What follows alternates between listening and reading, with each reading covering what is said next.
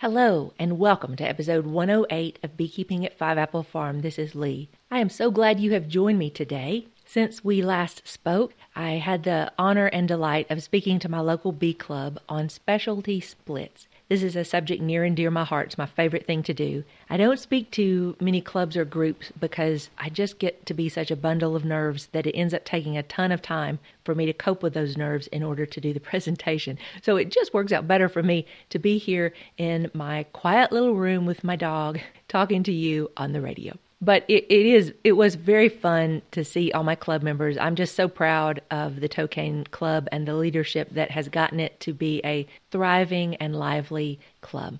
Anyway in researching the presentation i got to wondering what percentage of a swarm you know what percentage are nurse bees what percentage are house bees what percentage are forager bees? Who uh, who is that gang that leaves with the queen and this is a subject very much on my mind because for the first time in years, I have put up my swarm traps, which are really just hives that I'm not using, put in slightly elevated places. In the past, I was just too busy really to get my swarm traps up and and I had more redundancy in some of the lines of bees that I have, so I didn't worry as much. But this year, because I got thinned out in the in the winter, and these lines that I have are really important to me. If they manage to get out in front of me and get away, I want to have a good chance or some chance, any chance of either capturing them or getting them in a bait hive. So got those set up. And when I was looking up a question on the bait hives,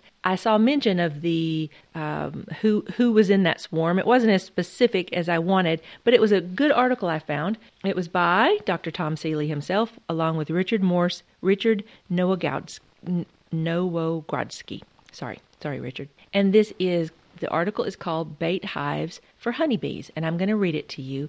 Before I dive into the article, I want to say thank you to every patron who keeps this podcast on the air. And if you would like to join that group, it is patreon.com slash fiveapple. You would be so welcome. There's some goodies there from the past and there's going to be more goodies on there, bonus bonuses for patrons like little videos and just brief updates that I I give when I'm out there in the bee yard and think of something, and sometimes I will post them on that channel. So please join if you want to. And next time, I am going to talk to you about specialty splits. I'm just going to go through the notes that I had during the presentation and share them with you kind of off the cuff. Won't have the visuals or the props that I had at the presentation, but wanted to share some of the information and also the resources link. So that will be the next one. So please stay tuned for that. But for now, Bait Hives for Honeybees Introduction. In most parts of the United States, many colonies of bees live in hollow trees and buildings. They are descendants of bees that escaped from beekeepers' hives and reverted to natural nests like those of their remote ancestors. By using special hives called bait hives or bait boxes, beekeepers may harvest swarms that issues from these or other colonies. An understanding of how swarms choose their nest sites helps us design and situate bait hives to make them more likely to attract swarms. Observing the way a swarm selects and builds a new nest can provide important background information for successfully pursuing the art of beekeeping. In many areas, the number of honeybee colonies in trees and buildings probably exceeds the number in human made hives. All these colonies have chosen their homes. By studying naturally selected nests and experimenting with various types of hive, we've developed bait hive recommendations for beekeepers. In the Ithaca area of central New York State, we've captured swarms in 80% of the bait hives we set out in good years, nearly 100 swarms in some years. In our poorest year, fewer than 20% of the bait hives were occupied. Capturing swarms can be an easy, inexpensive way to begin in beekeeping. However, a newly captured swarm, like a newly installed package of bees, rarely produces a surplus of honey for the beekeeper the first year. In fact, a swarm captured late in the season may need supplemental feeding to survive the winter. What is a swarm? When a colony of honeybees becomes large, it divides into two units. About 30 to 70 percent of the bees remain in the parent colony, the rest leave as a swarm. The bees in the swarm are predominantly workers, but a small fraction may be drones. Typically, each swarm has one queen, usually the old one from the parent colony, who is the mother of all the bees in the colony. Some prosperous colonies cast more swarms in the days following the departure of the first or primary swarm. Each after swarm includes one or more young virgin queens. We estimate that colonies in trees and buildings cast swarms 9 out of 10 years. Those managed by beekeepers cast swarms less frequently. The number of bees in a swarm varies greatly, from about 2,000 to more than 50,000. The swarms with the lowest populations are probably after swarms, which tend to be smaller than primary swarms. Very large swarms probably result for two or more swarms becoming confused and joining. Other factors form, affect swarm size, such as the volume of the nest cavity, because a colony casts a swarm when its residence has become congested. Colonies in small hives tend to swarm more frequently than those in large hives, with fewer bees per swarm. Swarm populations averaged 10,000 to 12,000 bees, about the number in a three pound package of bees. A swarm or package of bees weighing three pounds installed in the hive in a spring is considered a good starting unit for a beekeeper. A swarm contains bees of all ages. there was my answer. Thus, even the day a swarm is hived, the population declines due to the natural death rate. For the beekeeper, it is important that the queen begins to lay eggs and make replacement bees as soon as possible. A period of 21 days is required to grow a worker bee from egg to adult. That is a really important number. A period of 21 days is required to grow a worker bee from egg to adult. Adult workers typically live only four to six weeks. Thus, a swarm is a fairly frail unit, and that would be true of a package too. In fact, 80% of the swarms that move into natural nests fail to survive the first winter. Even the beekeeper, even the best beekeepers lose some colonies throughout the year, particularly during the winter. Good beekeeping involves reducing losses to an acceptable level. When does swarming occur? Successful use of bait hives, especially timely harvesting, requires knowing when swarming is most likely to occur in one's area. In central New York State, 80% of swarming takes place between May 15th and July 15th. Nearly 20% takes place between August 15th and September 15th. The remainder, only 1 to 2%, occurs between mid July and mid August. A similar pattern presumably holds in the rest of the United States, except that swarming starts earlier toward the south. Swarming in Maryland starts in April, for example, and in Florida in late February or March. For New York, we recommend capturing and hiving spring swarms only. Late summer and fall swarms require too much feeding and other attention to be worthwhile, and even then may not survive the winter. In general, a honeybee colony swarms only if the bees are relatively congested during the swarming season. This means that colonies that swarm tend to be those with populations that build up the fastest. Thus, the timing of spring's warming is closely tied to the speed of colony buildup. Population growth is affected by various factors, including the availability of food, the ease with which the colony can control its hive environment. For example, colonies with damp bottom boards have more difficulty controlling the temperature for rearing brood, the age of the queen, Young queens generally lay more eggs than old queens, and the presence or absence of disease. The amount of space available also contributes to crowding. When bees select their own nest, they prefer cavities smaller than the hives that are generally used for bee husbandry. The small nests tend to encourage swarming. As shown in Figure 1, only three of the more than 200 swarms we observed emerged before May 15th. this is Leigh. Gosh, I wish that was true for us, but no, ours will be coming out of the box probably next week because we're getting a sudden warm up. Okay, back to the article. Two of these were cast in different years from the same bee tree at a low elevation on a west hill in Ithaca. The fact that swarming in this spot occurred exceptionally early indicates the importance of microclimate for honeybees. Microclimate should be considered carefully when selecting sites for apiaries. The more favorable the conditions, the more likely that colonies will build up rapidly and prosper. For a natural unmanaged colony, this can mean even more swarming or swarming earlier in the season. For a beekeeper, it can translate into greater honey production. The departure of a swarm from its parent colony may take only 5 to 10 minutes, but noticeable preparation begins up to 10 days in advance. For example, colonies send out scout bees to search for new home sites several days before the entire swarm issues. Searching scouts can be seen flying up and down tree trunks, investigating knot holes and other openings. In central New York, the search for home sites may begin as early as the first week in May,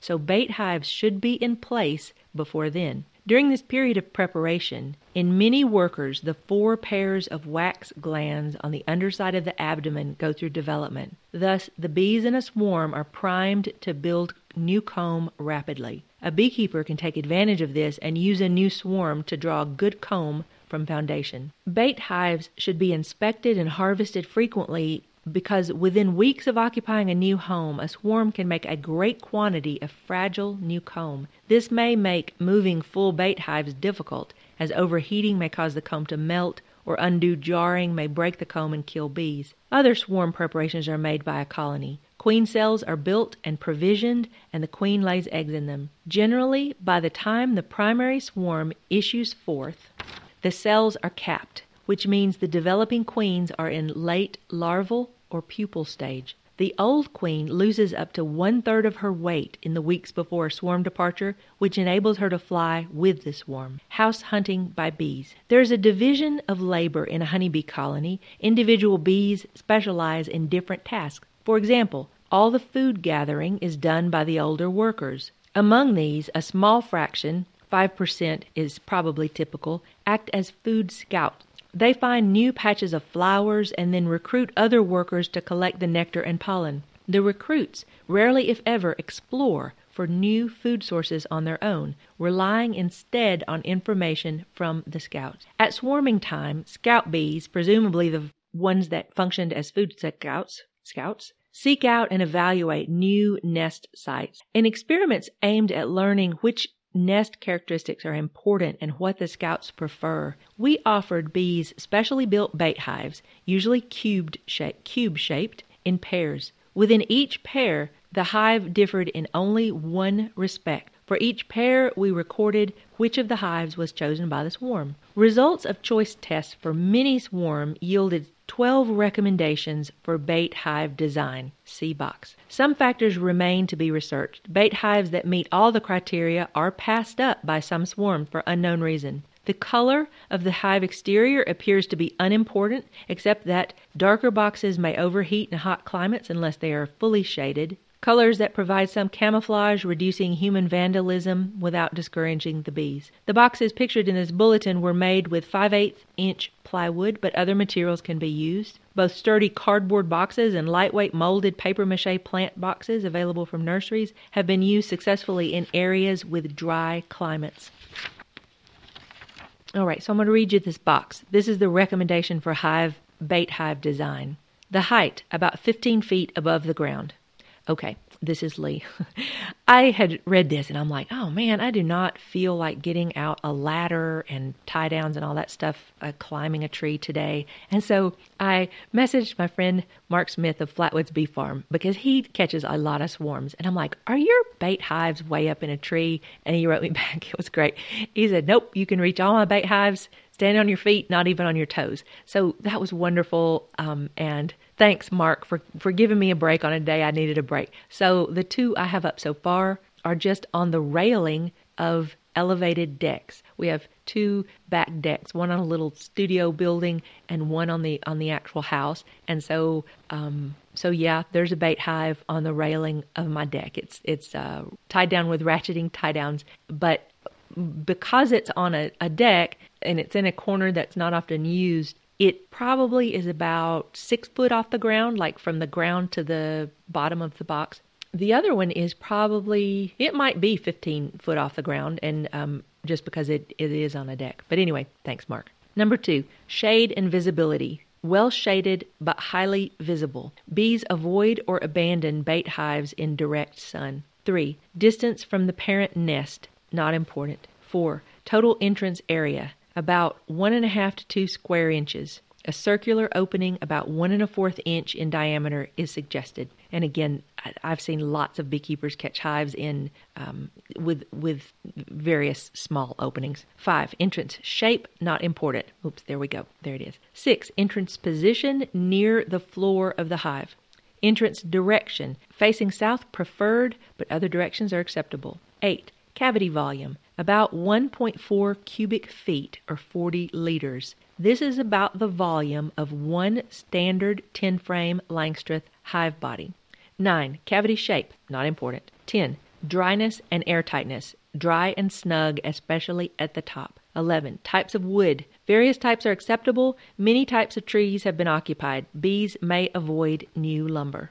And this is Leigh. That's what I use some of my old um, hive boxes for because they're beautifully coated in propolis, and that does seem to uh, attract those scout bees because they're they're you know how they'll come and check out any box that you open even if it doesn't have anything in it if it's been occupied by the bees. 12. Odor. The odor of beeswax is attractive. However, Putting in pieces of comb is not advisable as comb also attracts wax moths and can harbor, disease organisms. If a hive body is used as a bait hive, a good solution is to insert a few wired frame, each containing a strip of a strip of foundation. Commercially available chemical lures that smell like lemongrass and apparently mimic the scout's communication sense work well and can be used in bait hives of any shape. And I'll pause here. And I, I, do not doubt that that is what the research said. At the same time, I know of dozens of bait keepers, excuse me, dozens of swarm bait hive makers who are successful,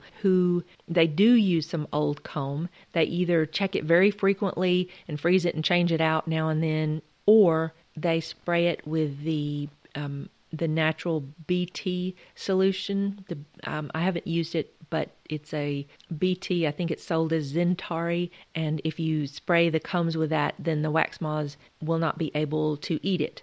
And another thing I read, um, and this was just from an from an experienced beekeeper that said to not fill it up with frames because that hinders the scout bees in figuring out the size. But just to put a frame or two, or even better yet, foundationless frames because then you might get lucky and they might build their comb actually on a frame. Okay, back to the article. Sorry, I got chatty there. They, there are pictures and measurements on this article, so again, it will be in the show notes. Building a bait hive. A bait hive attracts scout bees and a swarm only if properly built, so be sure to follow the recommendations listed in the box at left. The dimensions of the wooden boxes used in our research are shown in Figure 3 we used only cubes after data indicated that the shape of the hive was not important. The box should be built so it can be opened easily to examine the nest. A removable top makes transferring the bees into a permanent hive much easier. An excellent approach is to nail a top and a bottom to a standard Langstroth hive body. The top will be easy to remove later if the nail heads are left slightly exposed rather than driven in flush with the wood. The bait hive must have a projecting piece of wood or some type of hanger so it may, fa- may be fastened to a tree and later removed. It's frustrating to find that a box has fallen to the ground because of poor nailing or to struggle with removing a box because, from a tree because it was nailed into place too securely. This is Leigh. I do not believe in putting nails in trees. I think the ratcheting tie downs are totally, totally better.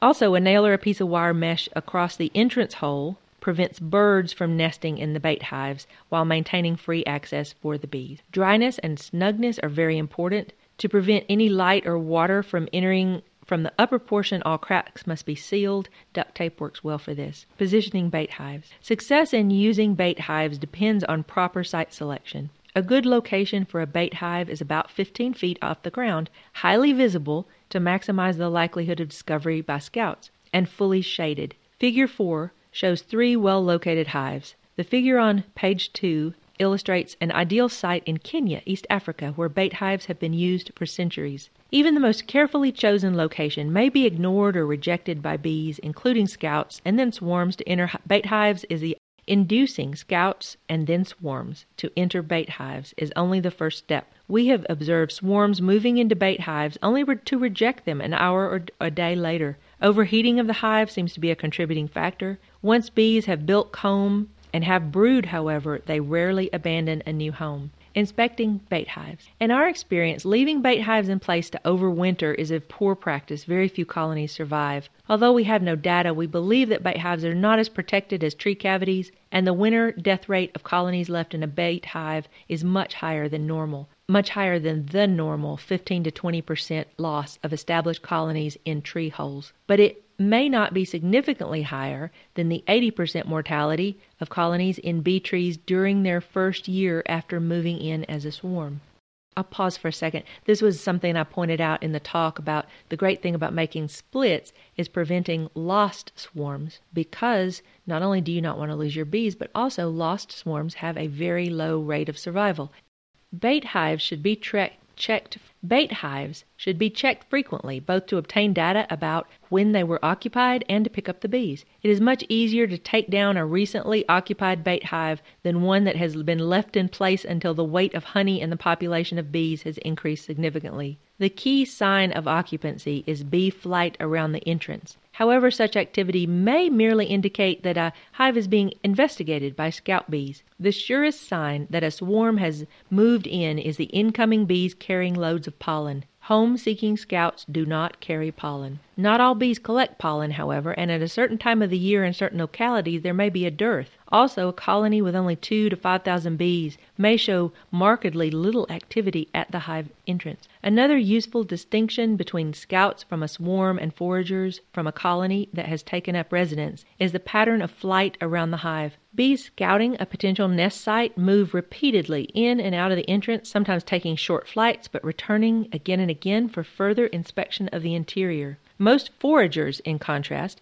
either leave the entrance quickly or stand there for a while, rapidly groom themselves, then fly off directly. Sometimes, especially in the early afternoon, bees leaving an occupied hive are young bees taking orientation flights. They trace widening figure eight patterns in the air. And this is Leigh, this is a tip I heard from an experienced beekeeper who caught a lot of swarms. And that was what they did was they just put a, a tiny smear of their honey, either just right around the entrance or, or even on just on the outside of the, the hive box. And that smell, of course, brings the bees instantly. And essentially, they investigate, see what's going on. And this beekeeper told me that that makes the foragers, makes some of the foragers aware that the box is there. So I can't vouch to that, but I will tell you that I did smear a little honey on, and there were foragers investigating within a few hours. And I mean, not that they stayed and not that there were a lot of them because it was probably like, you know, it was just a fingertip full of honey uh, smeared around the door. But it did bring them to checking out the place. So we'll see what happens. Taking down a bait hive. Consider safety when bringing down a bulky hive. It's not an easy object to carry on a ladder. An occupied bait hive may weigh as much as 60 to 80 pounds. In some areas, bait hives get heavy early in the season when there has been a good honey flow. If nectar is abundant, a colony can harvest several pounds of honey in a single day. Even a hive without much stored honey contain, can contain many pounds of adult bees and brood. A beekeeper can approach and handle an occupied bait hive as he or she would any other colony, but there are special considerations because, the, because of the awkwardness of working on a ladder. Placing the ladder against a tree and climbing it may arrive, arouse guard bees and make them more likely to attack you before you can smoke the entrance. A smoker should be lit and ready before the ladder is placed against the tree. It may be possible to allow smoke from below to drift up to the entrance before approaching the hive. Climb the ladder with care to keep vibrations to a minimum and smoke the bait hive entrance quickly. It's important to tie an occupied bait hive into place carefully with a rope before removing the nails that hold it to a tree or other object. Pause. Yeah, see, this is why I don't like the nail thing. if if you've got your if you've got one ratcheting tie down holding the thing together and one holding it to the tree, or two, one or two holding it to the tree, that just seems easier to me. But anyway. So I'm going to pause there because the rest of the article, um, he talks about building the bait hives they use and putting them up in trees, really high up in trees, which may be necessary when you're putting them in a forest, as they were doing. But lots of the photos and tales I've heard from beekeepers, the boxes or just hives are not put up that high. You know, maybe above the shoulder, arm reach height, or step ladder, easy step ladder height. I don't think they have to be up that high, especially if you're in a setting that is not a forest. But in your area, the trick would be to try it and see what happens. I've heard beekeepers talk about swarms, rarely, but I have heard it happen, moving into unoccupied hives in the apiary. I've heard more often beekeepers talk about a, um, a swarm moving into a hive that they had in storage somewhere, like set in a barn or something and they come back and find that a, a bee got in it bees got in it and now it has a hive So, anyway, I'm going to stop there because the rest of the article is about putting up these uh, boxes that, that the way they use them very high in trees, and they're putting them up in the forest. And I feel like most of us are probably not doing that style of swarm catching. Probably most of us are just need a swarm box on the other side of our farm or the other side of the house or down at a neighbor's house or across the field from us, just uh, somewhere to give them some options. And in his research right here, it talks about that the distance from the hive that they emerge from is not so important. And that kind of surprises me because in my mind, I guess I thought the bees would naturally go a certain distance, and maybe most of them do, I'm not sure. But anyway, the rest of the article is all about kind of wild forest tree bee catching. Bee catching is, is kind of what it looks to me. So if you're interested in that kind of thing, he's got more information on that. And also, I am going to, before I post this, I'm going to look around and find some links about easier, kind of easier to build and put up swarm boxes that I've seen since this article was published. But I just wanted to throw that little tidbit out to y'all to be thinking about bait hives well before your your swarm season starts because you know everything happens all at once in beekeeping and spring is when things just bust loose in all sorts of ways. So this is a quick one. I'm going to be back with you I hope quickly to talk about that talk about specialty splits. Those are for the the ones that you manage to keep at your yard and then for the ones that manage to get out of your yard, may your swarm traps be fruitful. With that, I will bring this quick podcast to a close. I'm wishing you all well. Another tidbit is a listener wrote in, and I had mentioned on the last podcast that I'd love ideas for future episodes. And so Jared kindly wrote in with an entire list of fascinating topics that he would like to know more about. And it's just wonderful because it gives me a way to focus my obsessive reading about bees. I'll be looking up some of Jared's topics and trying to bring you information on those. So thank you so much for that. And if you're out there and you have ideas on topics you would like to hear, please send me an email, blueridge714 at gmail.com. And patrons, send me a message on Patreon. You guys are always at the top of my mind because you keep this show on the air, and I appreciate you each and every one so very much. I have some fun little videos, or I think they're fun. I hope you think they're fun to post to you this week of how I was boosting some very tiny colonies with nurse bees from one of my overflowing colonies, and maybe it will give you ideas on how to do that if you need to. It's a handy trick. All right, y'all have a wonderful week. I'm cheering you all on, and I'll talk to you soon.